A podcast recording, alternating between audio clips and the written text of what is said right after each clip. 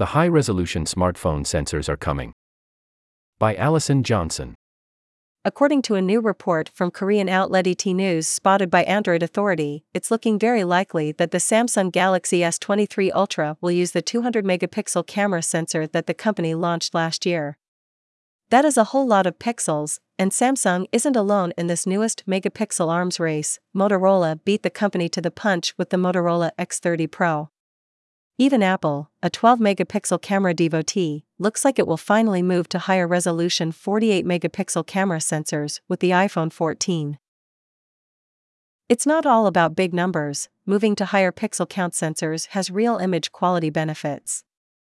In this chapter of the megapixel race, it's all about pixel binning. Samsung already employs this with its 108 megapixel sensor, and taking a super high res photo isn't the point, rather, combining individual pixels into 4x4 or 2x2 configurations is. Bigger pixels can collect more light and make your low light images better. This new sensor just takes the technology a step further. The 0.64 micrometers pixels on Samsung's 200 megapixel sensor are relatively small, considering that the pixels on Apple's newest 12 megapixel sensor measure 1.9 micrometers. But putting 16 of them together makes for pixels that are effectively 2.56 micrometers. All things being equal, bigger pixels will collect more light and make your low light images better.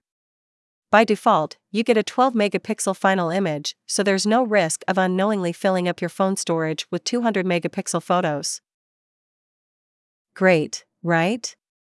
There's a catch, based on rumors right now, it looks like only the most expensive models in Samsung and Apple's lineup will get the high-res sensors, the S23 Ultra and the Pro models of the iPhone 14.